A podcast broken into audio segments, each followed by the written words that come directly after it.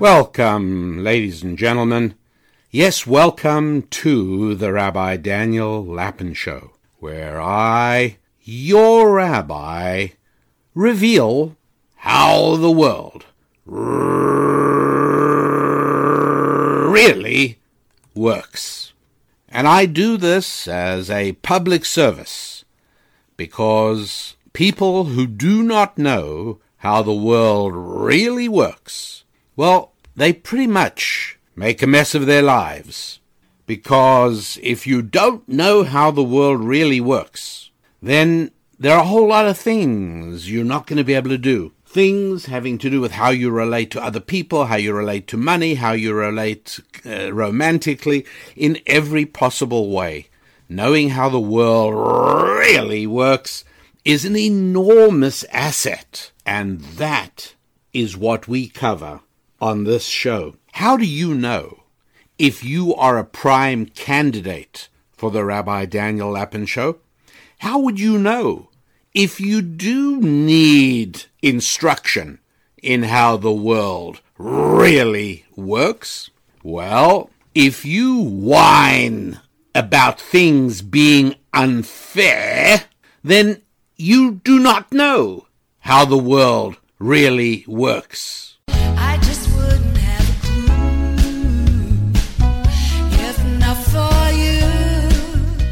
Yes, if it were not for me, you wouldn't have a clue.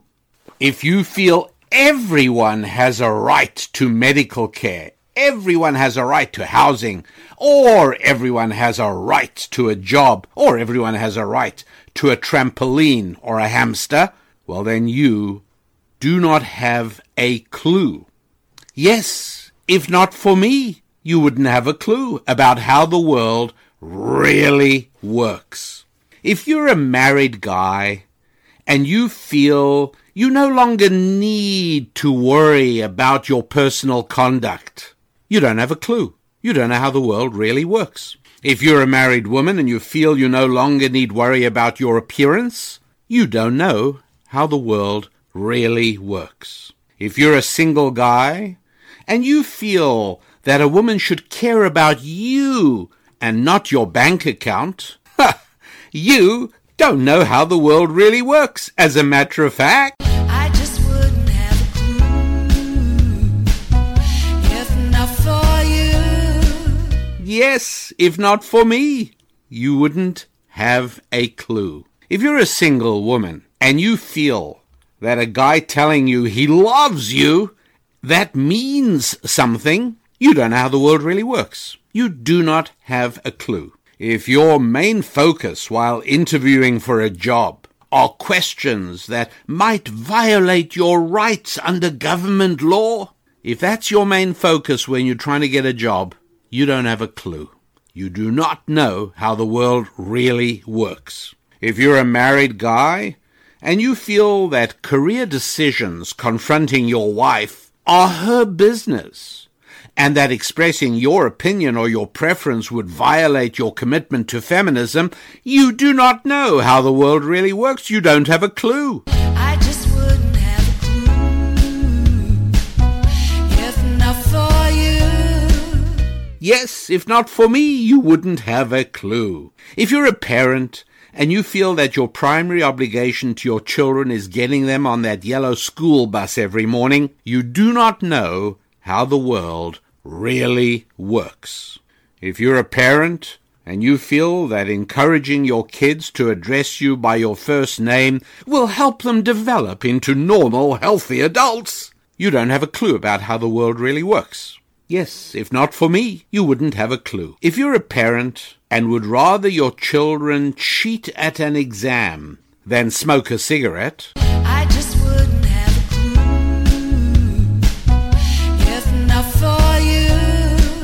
well, yes, you do not have a clue about how the world really works. If you're a parent and you occasionally say to your child, don't tell your mother or, or don't tell your father, you do not know how the world really works. If you're a single mother or a single father and you expect your child to accept your boyfriend or your girlfriend with warmth and enthusiasm, well, you don't know how the world really works. If it weren't for me, you wouldn't have a clue.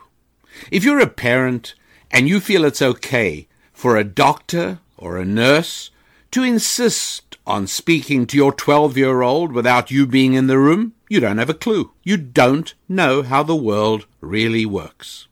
If you're a parent and you feel it's not right to impose your moral values on your children, you do not know how the world really works. Yeah, right, if not for me, you wouldn't have a clue. If you're an engaged guy and you encourage your lady to keep her own name after marriage in the hope that it will show her how wonderfully enlightened you are, you don't have a clue. You do not know how the world really works. If you're a guy who's been dating a girl for four years now, confident that it's working out really well for both of you, you do not know how the world really works. I just wouldn't have a clue if not for you. If not for me, you wouldn't have a clue. If you're a young guy and you feel that enjoying your job is more important than how much money you're earning, you do not know how the world really works. You don't have a clue. If you're a married guy who feels your wife ought to be cool with your platonic relationships with ex-girlfriends or with female work associates for that matter, you do not know how the world really works. If you're a married woman and you feel your first priority is not your husband but your children, you do not have a clue about how the world really works. If you talk your girlfriend into agreeing you won't have any children after you marry, and then you later expect her to happily stick to that agreement, you do not know how the world really works. That's right. If it weren't for me, you wouldn't have a clue. And that, ladies and gentlemen, is what we focus on in this show. Making sure that we all understand with a deep certainty, rooted in every molecule of our consciousness, that we really get how the world really works. Now, it was uh, about two weeks ago, the show uh, concerned Yuja Wang, the remarkable young Chinese pianist, and um, I also spoke about prisons. And it was during that show that I indicated that uh, if I could, if I had the power to shut down all prisons, I would do it. I don't believe that the criminal justice system is well served at all by incarceration. And uh, I spoke about the, the brutal conditions, and uh, I alluded to circumstances that had been experienced during incarceration by some white collar uh, criminals um, who had spoken to me and whom I'd interviewed afterwards.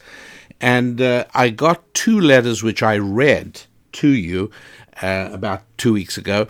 I had two letters from two different people who worked in California's uh, prison system, both correctional officers, and they spoke very strongly about there not being any um, maltreatment of prisoners. Now, it may be that it's a question of, of semantics. In other words, what constitutes brutality and what they may be speaking about it from a legal point of view. And I think I was talking about it a little bit more from a human experiential point of view.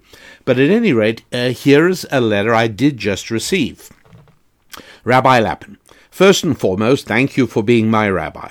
I love the insights I receive from your podcast and other appearances. It has made me a better man and helped me to think deeply about what is important in life.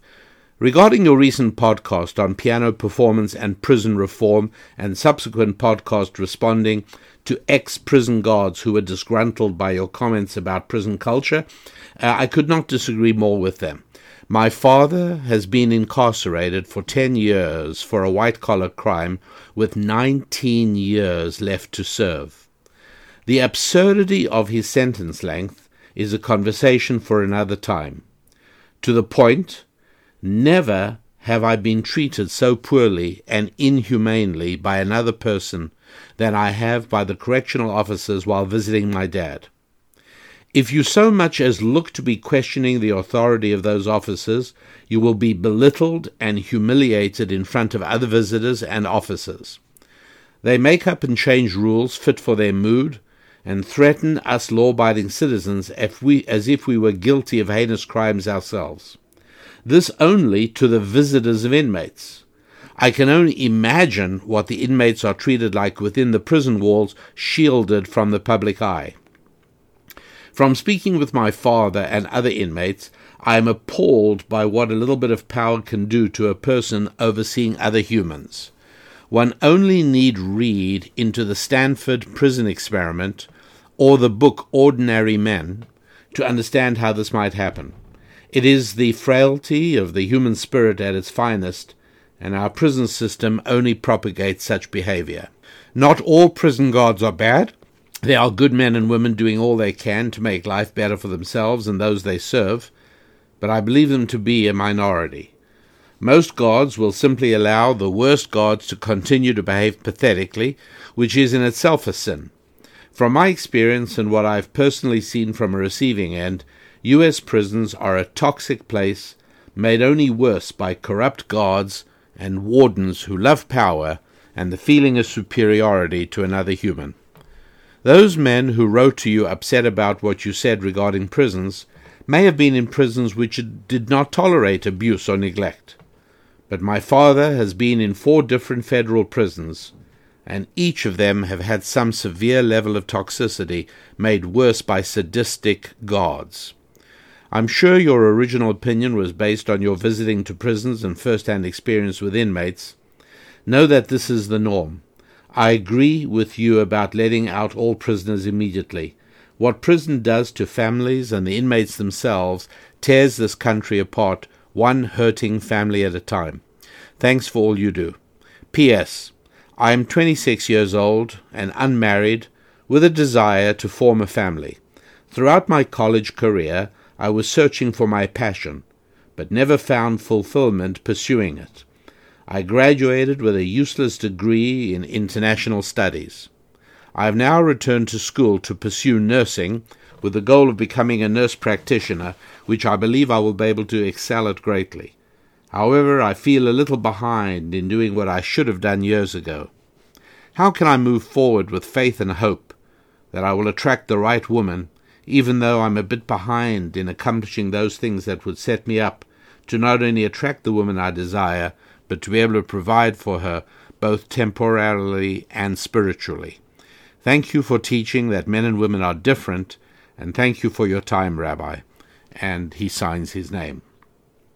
Um, quite quite an interesting letter, and of course I I can't tell. I simply don't know.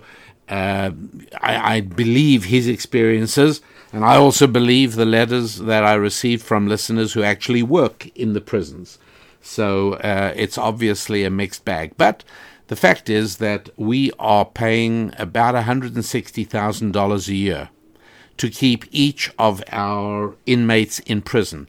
I believe the figure of incarcerated Americans is over 2 million.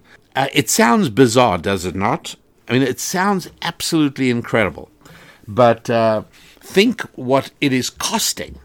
Do you realize that you could stay at a four or five star hotel for less than $160,000 a year. We could literally put our inmates up in terrific hotels for less than it costs to keep them in prison. Why is it so expensive to keep them in prison? I have absolutely no idea. I simply cannot imagine.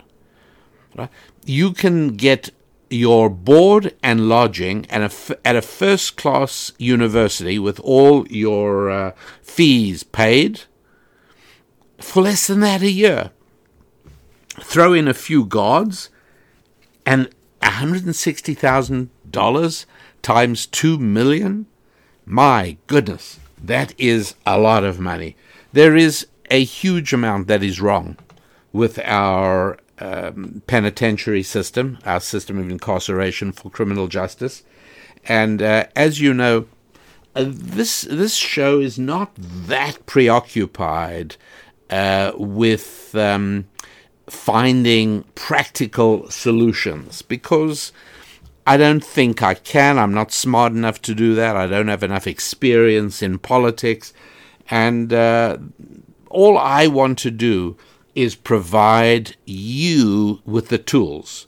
Because I know, beyond a shadow of a doubt, because I've heard from many of you, I know that among the listeners of this show are many people who are in positions of influence, people who do possess the capability to shape change in society. And my job, I see, is providing the thought tools and the ideas that underpin ancient Jewish wisdom and that lie at the heart of a functioning civilization.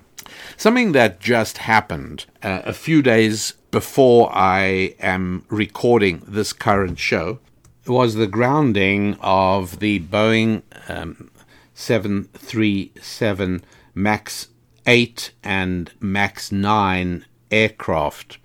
Uh, the background to this, quickly just to, to fill you in, is that uh, back last year, on October the 29th, uh, a Boeing 737 of the MAX 8 version, uh, operated by Lion Airlines uh, from Indonesia, took off from uh, Jakarta Airport to uh, head over to somewhere else. I'm not sure what it was. Lion Air Flight 610.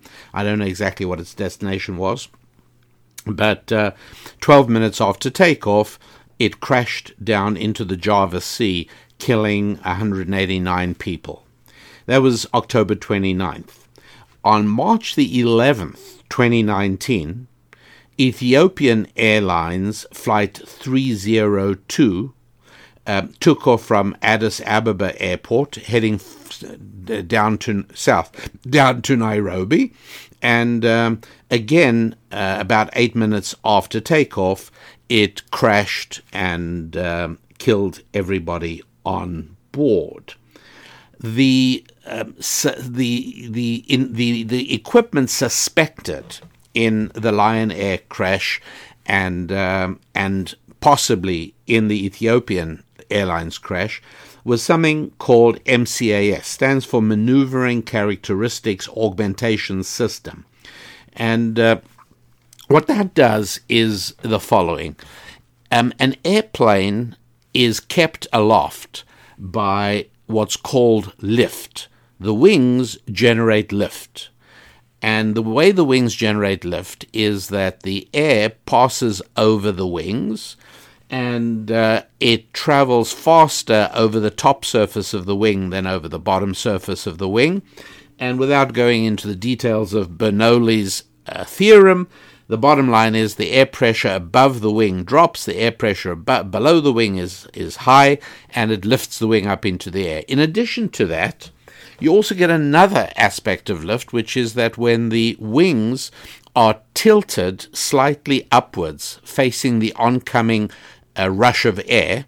And again, I'm speaking relatively because the air isn't rushing, the airplane is rushing, but it causes uh, air to pass rapidly over the wing. Now, you know what it's like when you hold your arm out of the car. Don't try this at home, kids, but when you hold your arm out of a car window that's traveling at, uh, you know, 60 miles an hour, every kid's done it. And you, um, you, you hold your, uh, you hold your hand flat parallel to the ground you feel nothing, right? You just feel the wind rushing over your hand, making your hand feel cool. But then, if you start raising the front of your hand, you start tilting it upwards to face the oncoming rushing air, you feel the wind pushing your hand upwards. Now, that's a very strong lift effect as well. And then, if you keep tilting your hand, uh, you eventually reach the point where your hand is now 90 degrees to the ground. And at this point, your hand is no longer being lifted, it's just being forced backwards.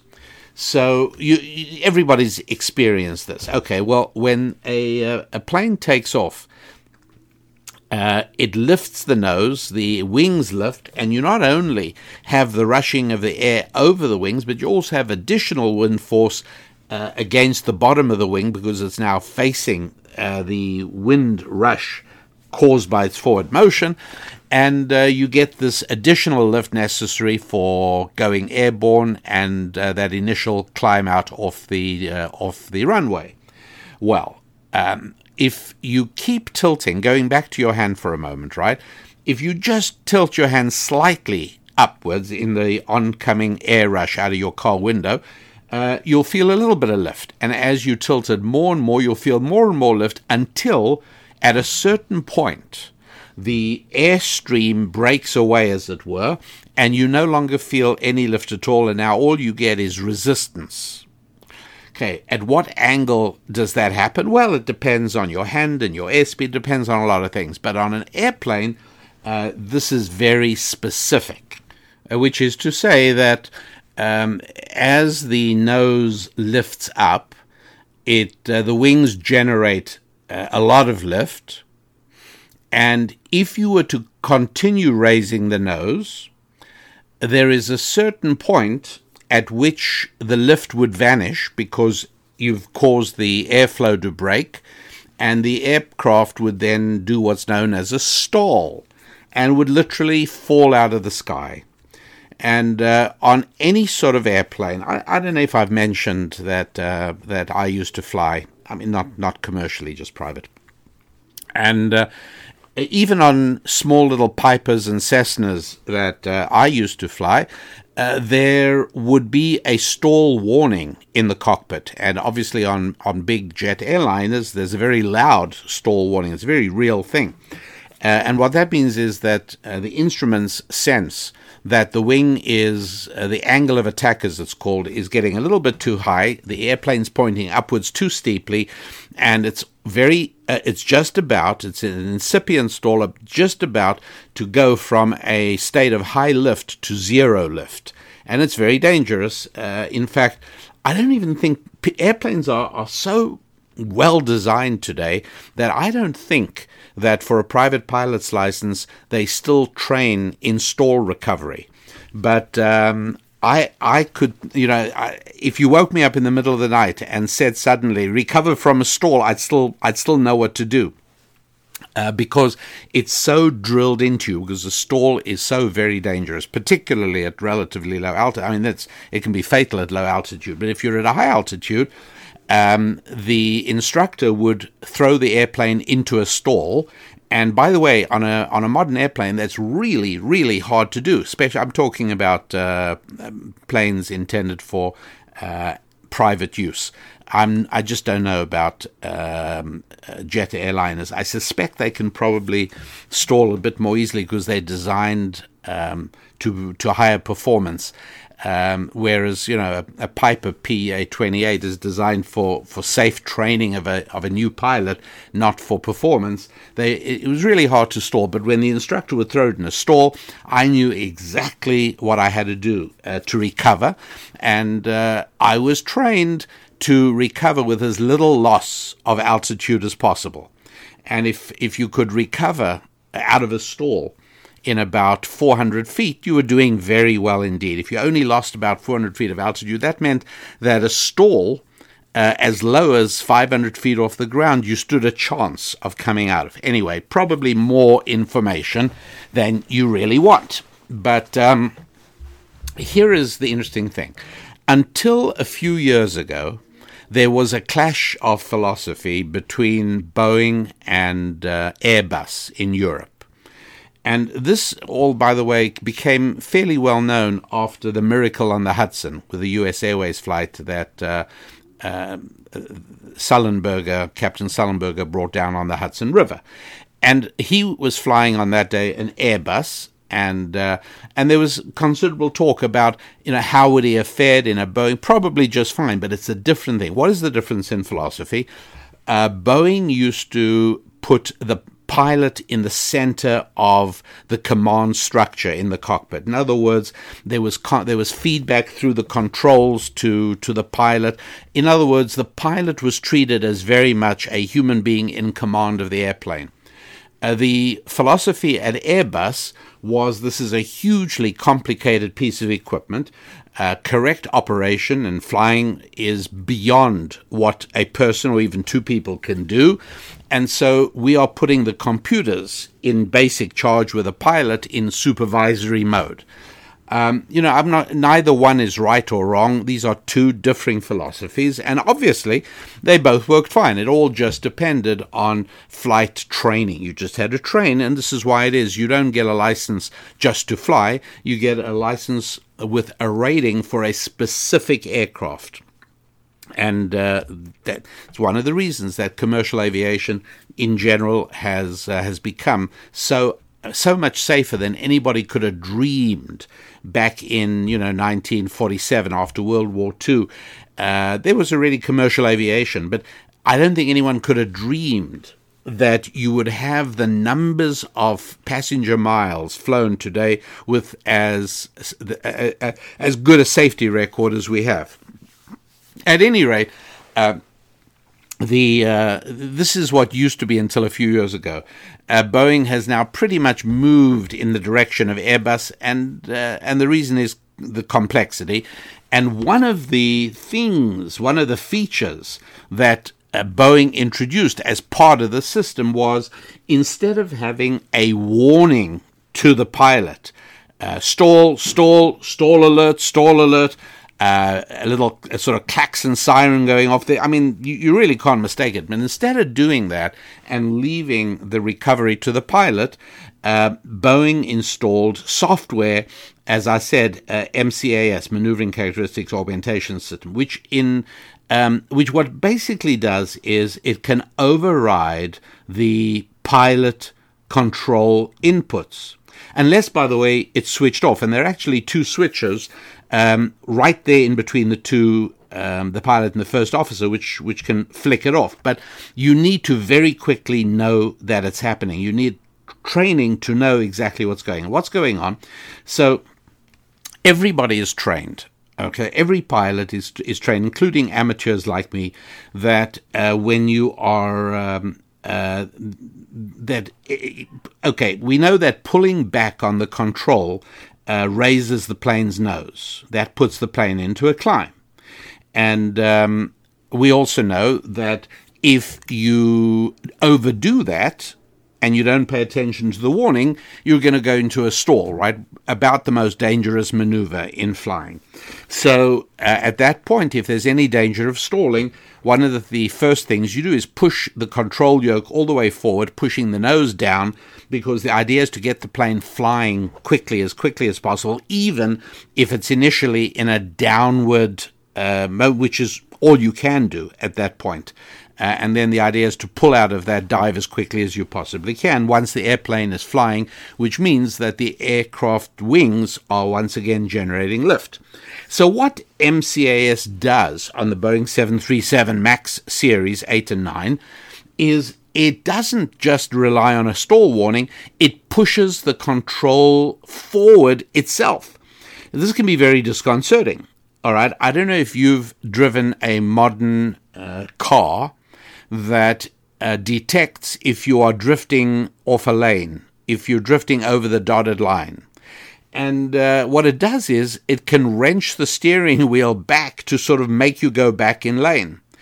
I don't, you know, I I'm not sure if this is a good thing or a bad thing. I myself would tend to turn it off when I'm driving. I just think I'd find it too disconcerting to feel the steering wheel pulling uh, away uh, when I'm not turning it. So as you know, I am not a big enthusiast of so-called autonomous cars. By the way, I have a letter on that topic as well, uh, which I'll come back to. But uh, uh, so, what they're thinking might have happened uh, at the moment, nobody knows. But what they're thinking might have happened, it sort of fits this the scenario that uh, on the Lion Air crash in October, the end of October 2018, uh, the plane got a false input. The it, ideally it should receive information from multiple sensors because the computer has to decide hey you're about to go into a stall so even if you don't even if you refuse to act on the warning the computer is nonetheless going to force the nose down, uh, which, you know, as I say, would probably be disconcerting unless you've been very thoroughly trained on this feature.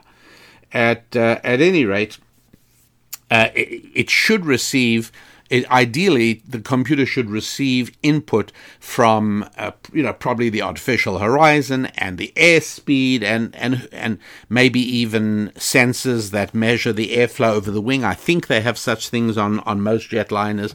So there are probably a lot of different areas that it should get input from. I'm not sure that it does. I think it may not do that, but but that probably will be one of the changes they'll introduce. At any rate, the computer decides, hey, you're stalling. It it forces the control yoke forward, and uh, if you are not really stalling, and this is soon after takeoff, you're now being uh, pushed dangerously down to the ground, even though you may not be in a stall. The computer wrongly concluded that you're in a stall. You're still close to the ground, and this is in all probability fatal. And uh, it pulls hard. I mean, it's extremely difficult to override. Um, you know, your adrenaline starts pumping when things go wrong when you're flying, and um, and to remember that you can switch it off. It's really not that simple. Um, I'll give you an example um, Sullenberger landing the plane, the U.S. Airways plane on the Hudson River, the Miracle on the Hudson.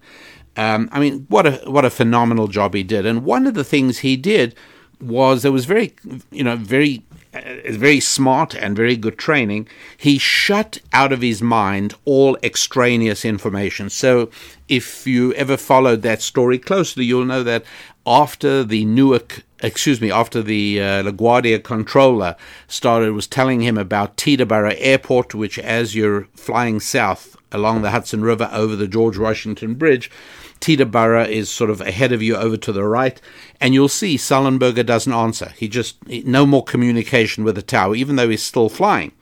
Uh, why? It's no longer important. He has to concentrate and focus on only the things that are absolutely vital and uh, and that's what he does. Now I don't know if he consciously shut out of his mind. I got to think he forgot about it in the tension.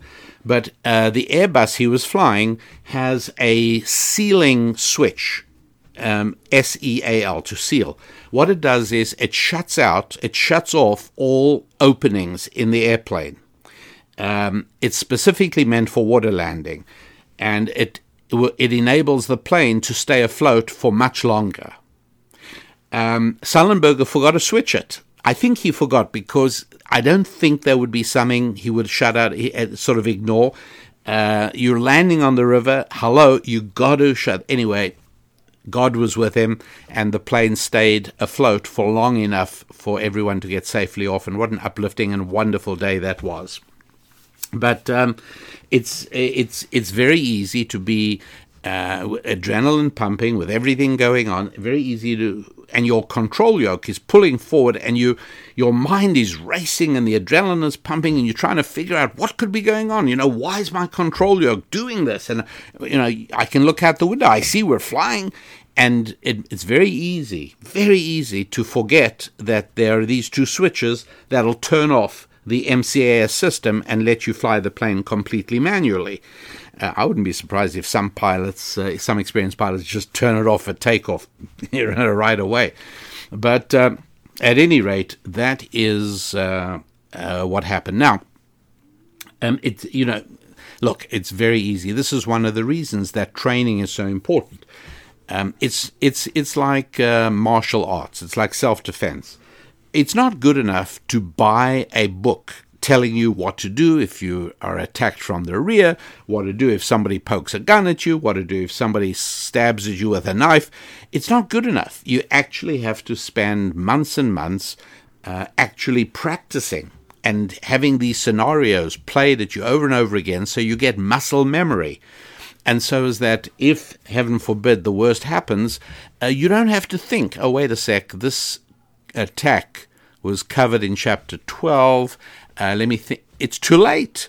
Your body has to immediately spring into action with a convulsive jerk into the right position completely instinctively. And it's like that flying as well. You, you've got to, you know, the training makes all the difference.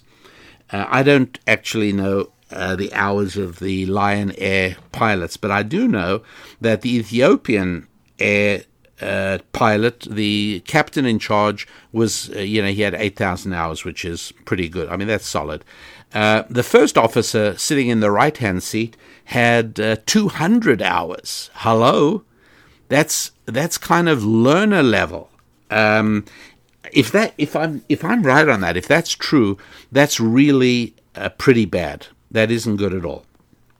Anyway, um, uh, the the Ethiopian airline flight was March uh, 11th, Sunday, March 11th, uh, 2019, and two days later, oh, uh, right away, European Airlines grounded the uh, Boeing 737 MAX 8 and MAX 9 models that are equipped with this, and uh, they European Airlines grounded. The uh, FAA, the uh, our administration, did not ground them, and then finally, two days later, on March 13th, they did ground them. And uh, needless to say, uh, the president was attacked for taking too long to ground the airplanes, uh, the 737. And I, I want to tell you the the take on that. I, I don't believe that is right.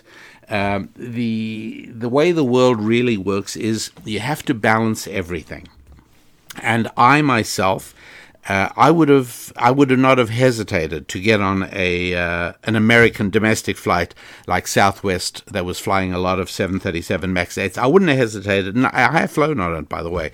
Uh, but I would I would have got on on on Monday or, or Tuesday, the, um, uh, the March the uh, twelfth or or, uh, the third. I would have done it. Would have gone. Wouldn't have worried me at all. Why? What is my thinking? Well, uh, first of all, I think that if there really were concerns, uh, pilots would have not wanted to fly the plane. Um, and I think that uh, I'm not aware of a single domestic airline uh, in which a pilot said, "I don't want to fly the the." the you know what? That's good enough for me. I think that they they know what they're doing. Um, we don't know what caused these planes to go down yet. It might have been the MCAS system. I think that uh, apparently, uh, certainly since the October 2018 event, I think there's been a lot of training. I think Boeing has been sending out memos and uh, rulings and directives on this. So I really would not have worried about it. I would have gone on it. And in my opinion, uh, the FAA, the Federal Aviation Administration, was quite correct not to ground the airplanes. Why do I say that? Because I think the uh, the the risk was negligible. As I say, it's not as if uh, we know that's what caused it. Um, all, all, these considerations I've been alluding to, I just don't think there was reason to ground the planes. Um, remembering, of course, that now, why was it grounded? Well, I'm quite sure that advisors went to the president or maybe to people in the aviation administration and they said, look, superstitious people believe accidents comes, come in threes. So we're waiting for the next 737 MAX 8 accident, God forbid. And when that happens, if it happens in domestic airspace with an American airline and people are killed, it's going to be your fault, Mr. President, or it's going to be your fault, head of the acting head of the FAA. Uh, you didn't ground the planes. It just shows you care more about corporation profit than you do about human beings. You don't really care about the lives of Americans. You risk the lives of Americans. Say, look, it's just not worth it. Um, we better just ground them, and that way, um, that way we, we play it safe. In other words, it's a political decision. I have no doubt about that whatsoever. And because of the constant barrage of attacks under which this administration exists and functions, uh, I can't even say I really blame them for taking that step.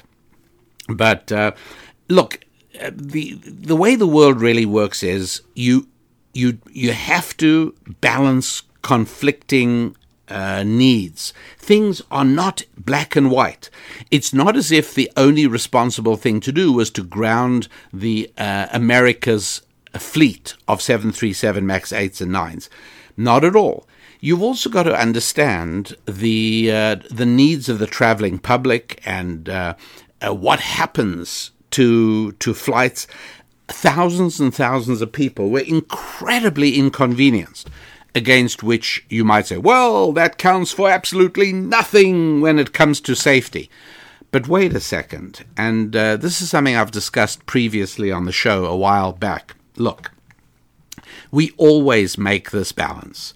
Do you know how many people, how many Americans are going to die in traffic accidents in 2019?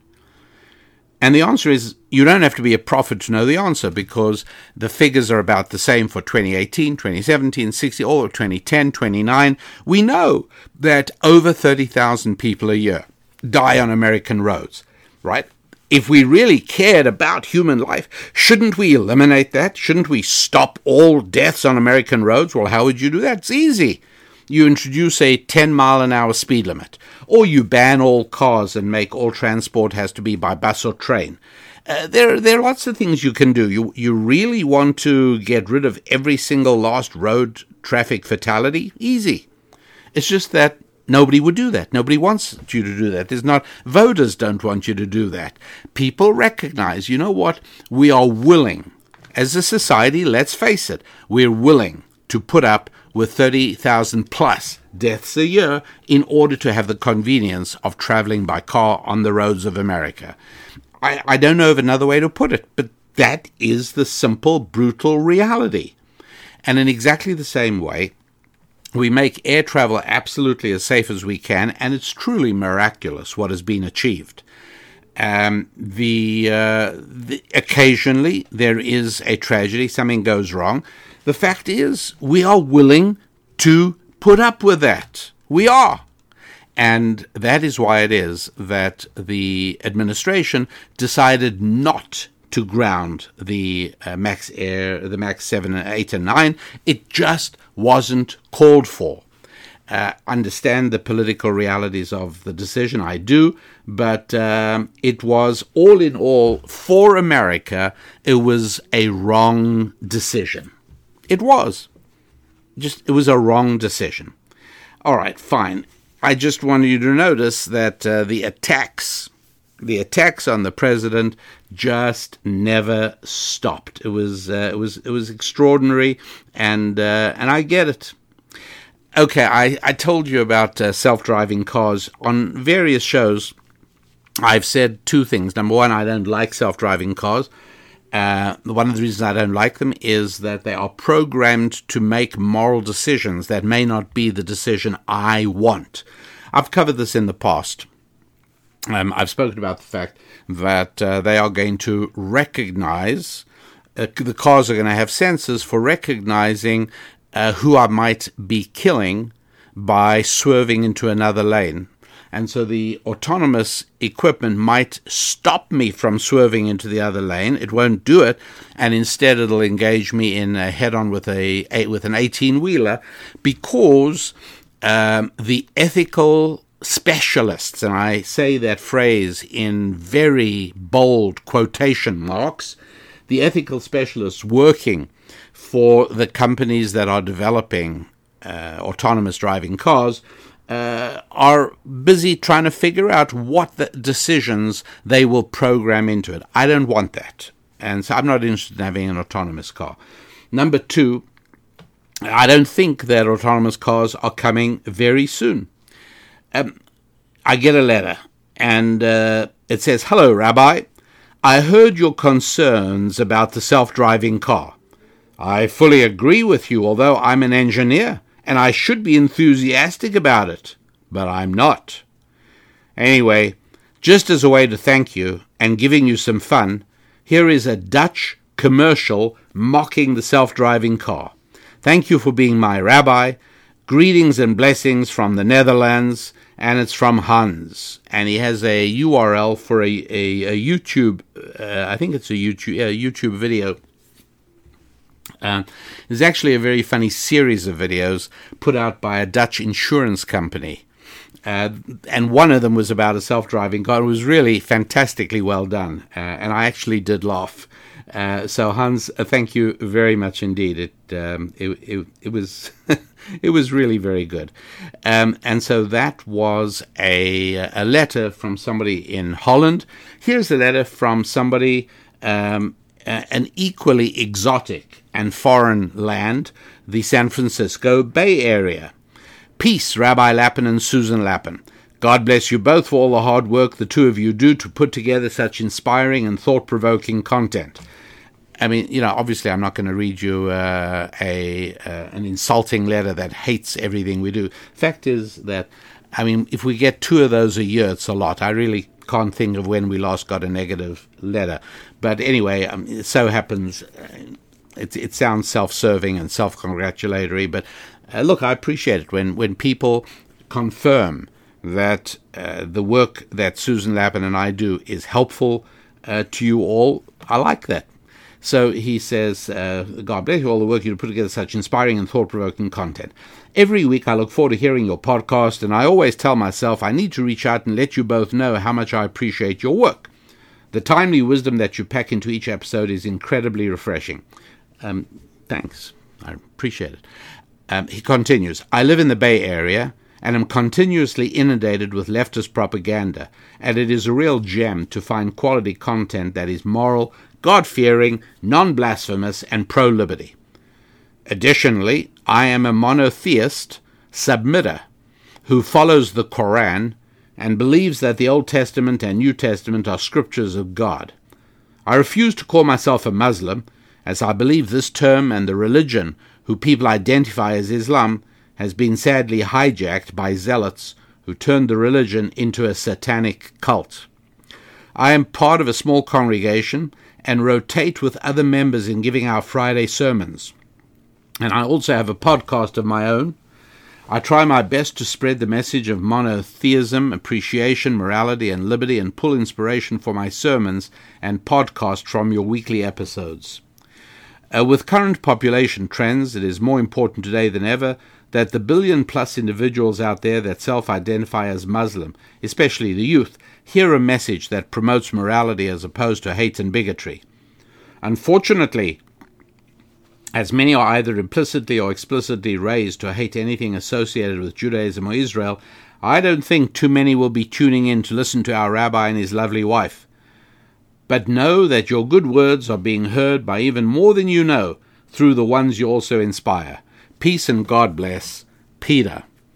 And so that's from Peter in the Bay Area. Thanks, Peter. And uh, my condolences. I, I feel sad about the uh, huge number of Muslims who were killed at worship in Christchurch, New Zealand, only a few hours ago.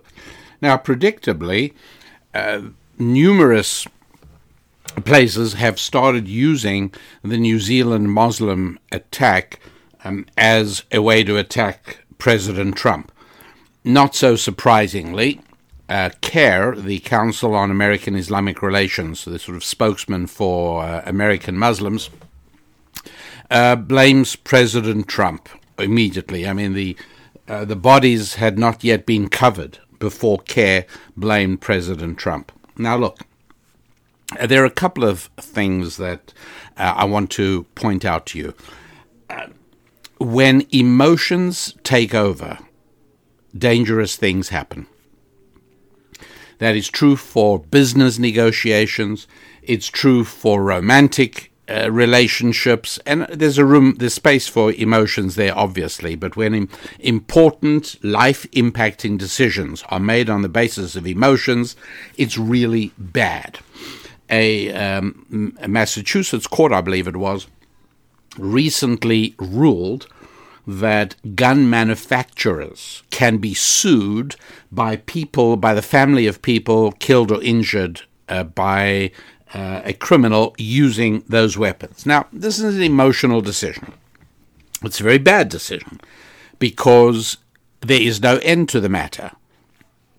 Um, so, obviously, even if there is no fault in the design of a steak knife, but some malevolent lunatic killed somebody with a steak knife, well, now the cutlery manufacturer is going to be susceptible to a major lawsuit.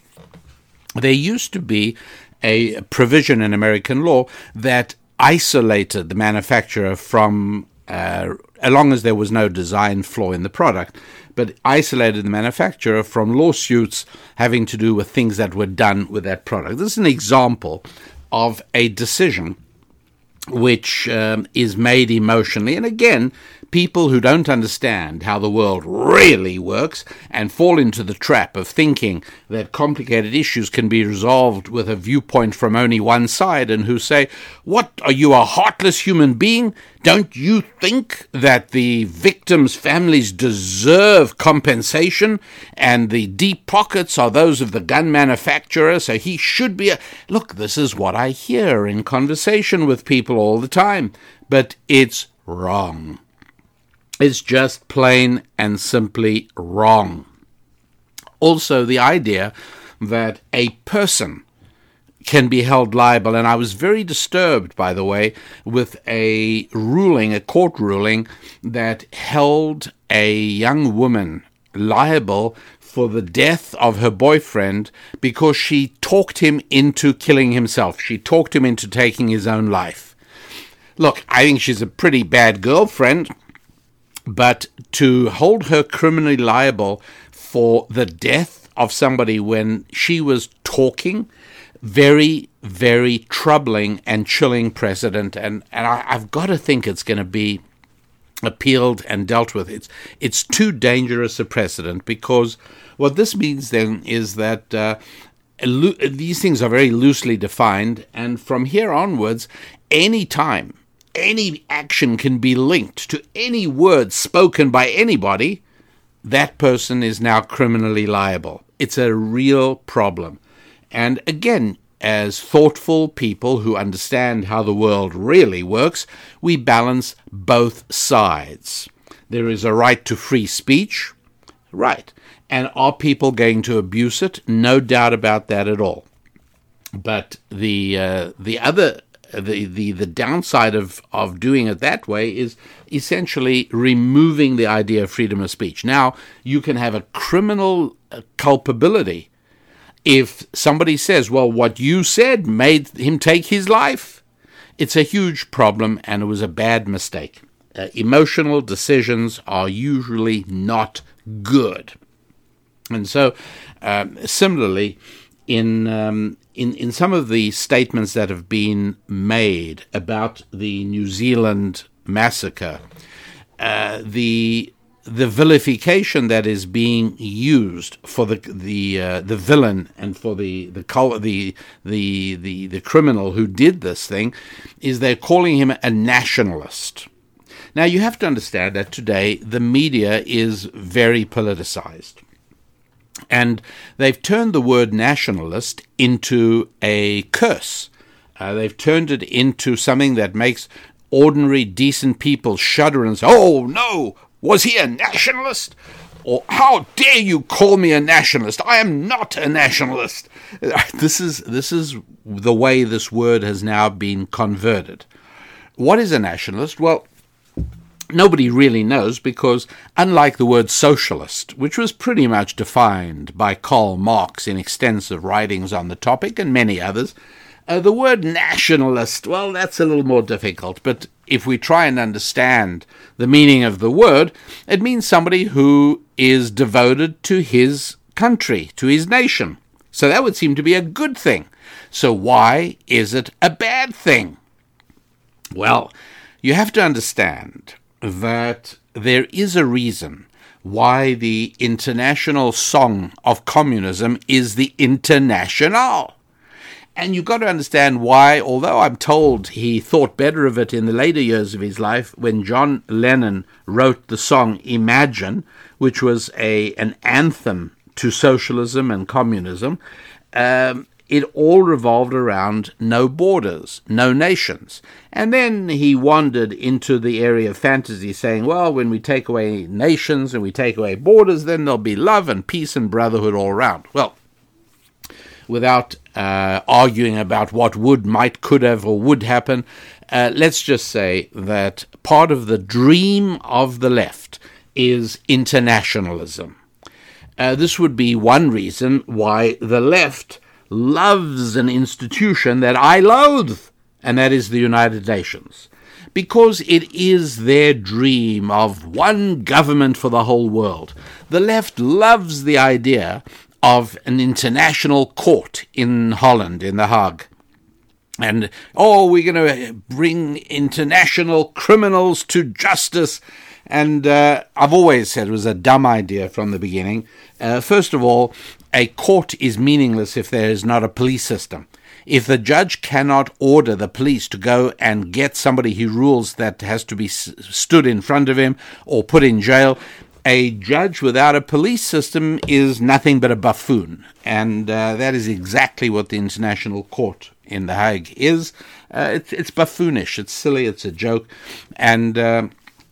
It's um, it's very very dangerous when we start trying to get everybody should conform all nations must conform to international there is no international law. Stop it already. Don't be silly. There is no such thing. There should not be an attempt to make such a thing and there never actually will be such a thing.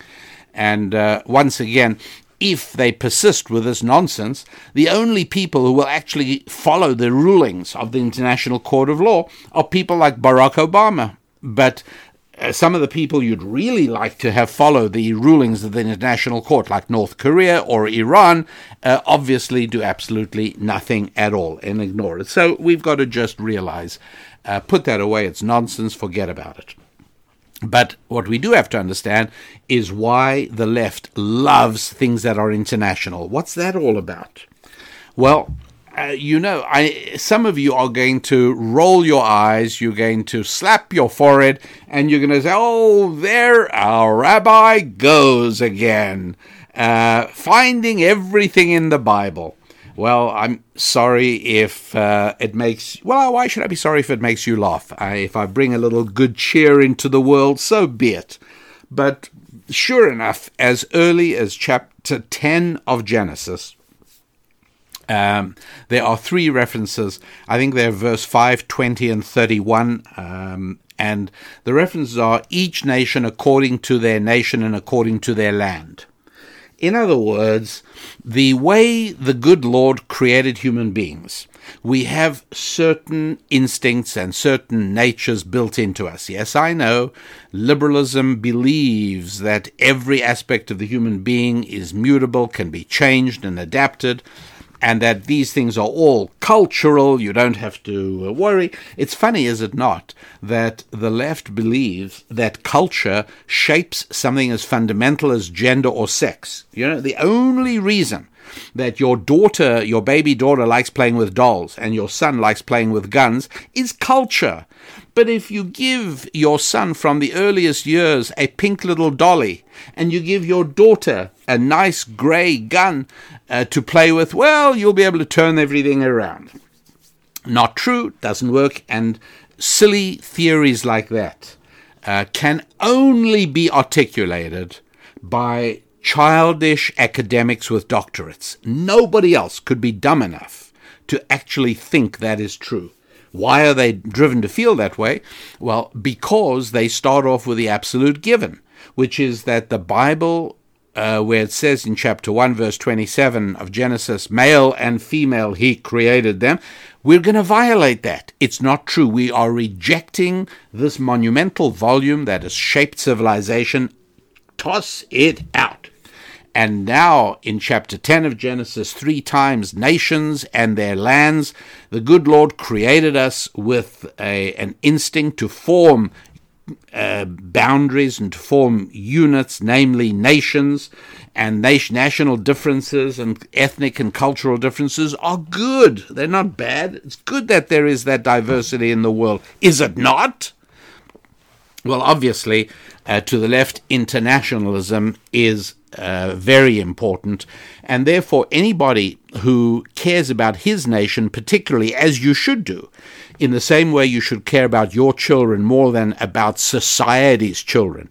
You should care about your wife more than you care about all the women of the world.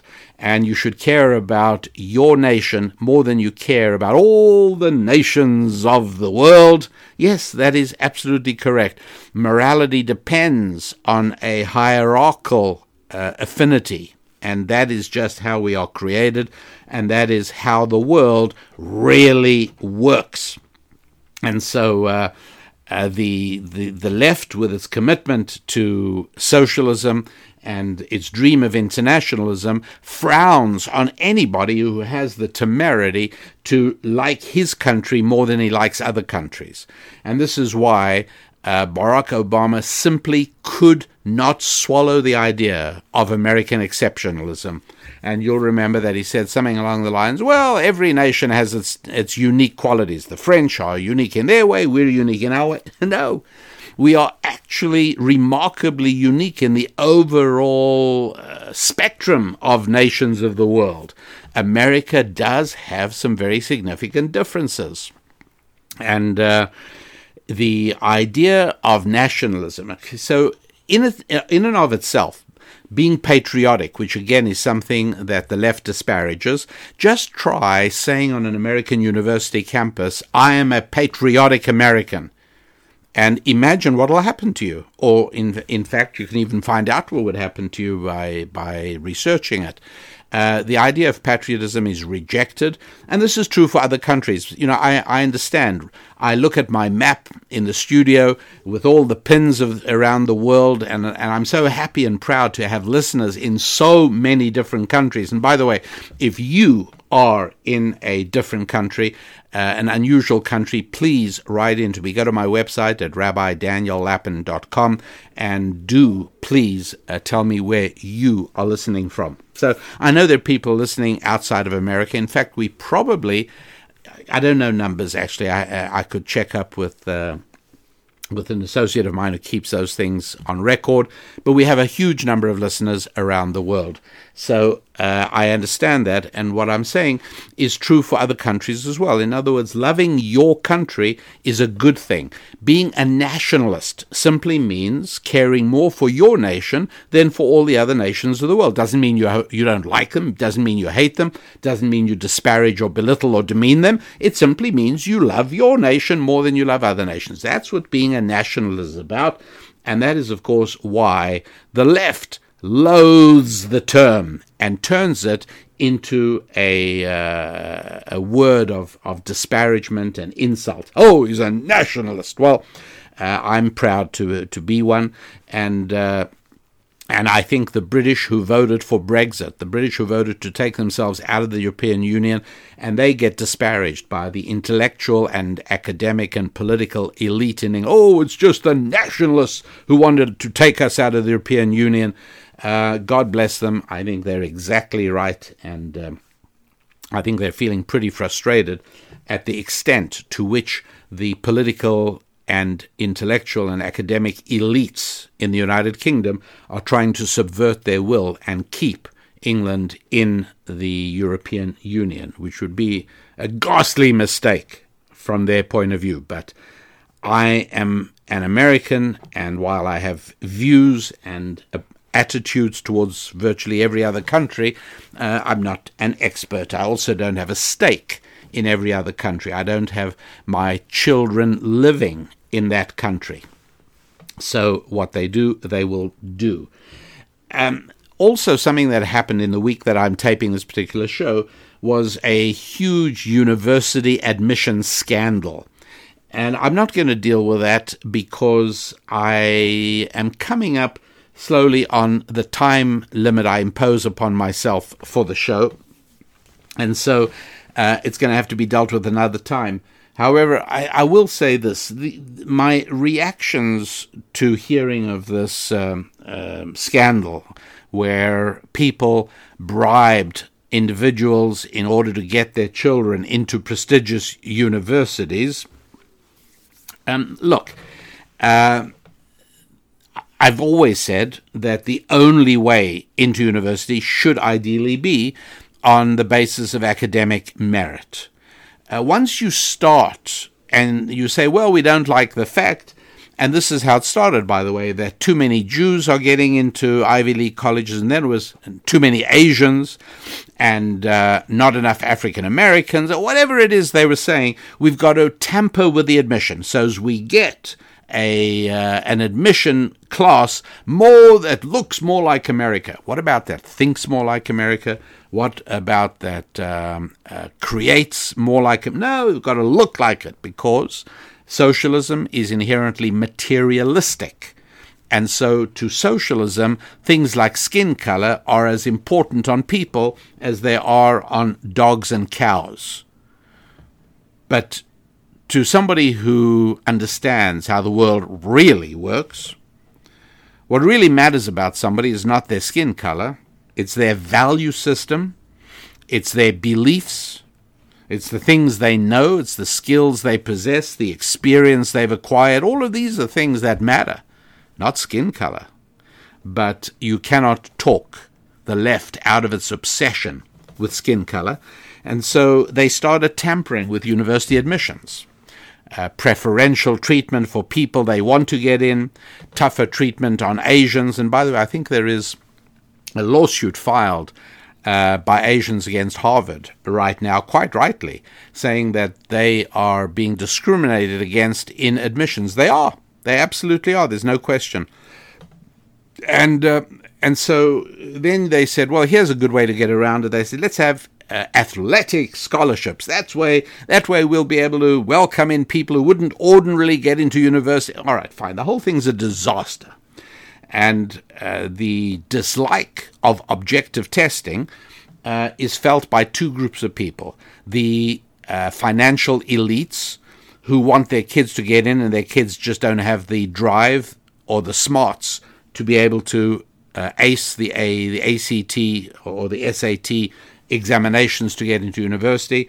And that's why universities started saying, well, we're going to put a lot of weight on essays and interviews rather, in other words, turning the whole thing subjective so universities can admit exactly who they wish to admit on the basis of uh, politics and uh, political correctness.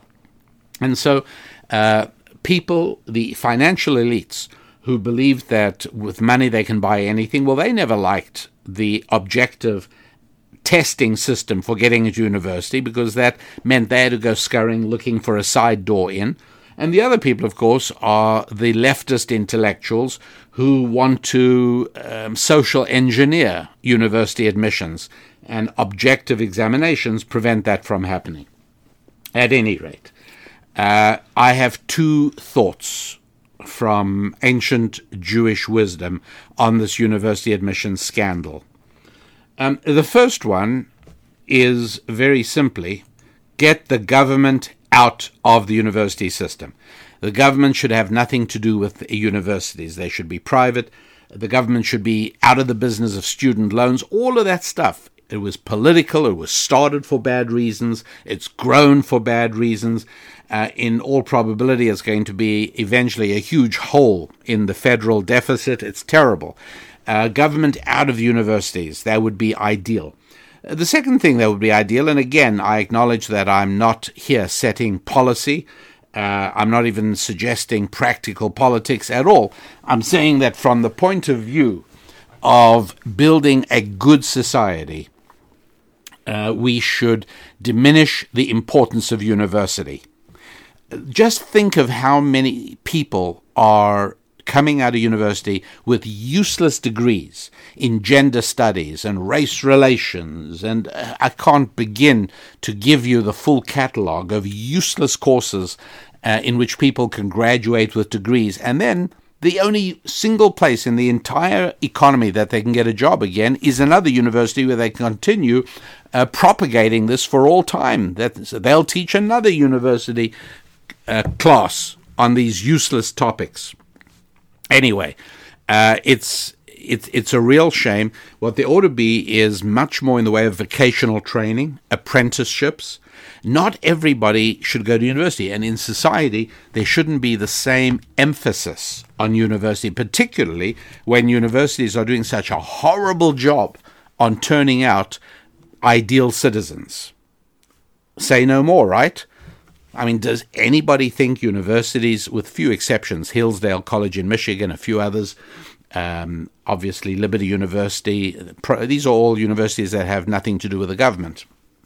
But otherwise, the vast array of American universities do not turn out people that are good citizens. Really, not good for the future of the United States of America. And so uh, I believe there ought to be a huge change in that, and uh, we ought to be focused much more on uh, teaching values and much more on teaching useful skills that other human beings need. Uh, that is what uh, I think, and that's what I think that this university admission scandal highlights. Get the government out of university education and restore the value of education to the country. Uh, do not any longer allow the government to fund a system where university administrators can ignore economic realities. How dare these people take tens of thousands of dollars from students and then graduate those students with useless degrees with, with which they can do absolutely nothing in their lives? and then you listen to the sanctimonious language of university administrators. Oh, learning for its own sake. Don't be misled by that. Uh, they're not conveying learning at all. And uh, the, the the system really eventually is going to collapse of of its own uh, cancerous corruption inside it. It's it's going to. It's going to have to happen. But it could really be a lot more painless if it were taken care of right away and in advance. Um, that would really be very good indeed. At any rate, my friends, the website is rabbidaniellapin.com.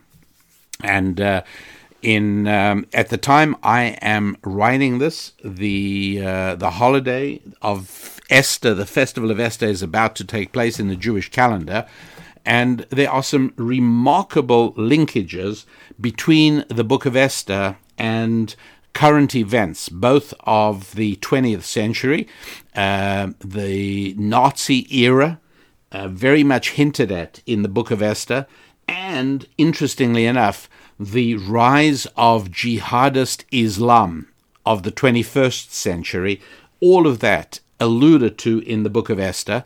And I lay this out in a two hour audio program that comes with a study guide. And the program is called um, The Clash of Destiny Decoding the Secrets of Israel and Islam. And you can find that in the store on our website at rabbidaniellapin.com. Okay, rabbidaniellapin.com. You can also make sure that you are on our mailing list. You can also read back issues of Thought Tools and Susan's Musings. Oh, and Ask the Rabbi. That's always fun all of that at rabbidaniellapin.com. Read up there about Clash of Destiny, decoding the secrets of Israel and Islam, because uh, it happens to be the time of the year when we are very focused on these matters, and the newspaper headlines from the Middle East really echo the ideas that spring from this audio program. You and your friends and your relatives and your family, you can all listen to it, and I think you will not only enjoy it, but I think it'll be mind expanding. I really do. So have a look at um, at Clash of Destiny, decoding the secrets of Israel and Islam, over at rabbidaniellapin.com. And that means, my dear friends, that we are about as far as I think we can go for today's show. And so um, until next week, I wish you good times, nothing but good times, and outstanding progress in your family, in your friendships, your finances, and yes, your faith as well. I'm Rabbi Daniel Lapin. God bless.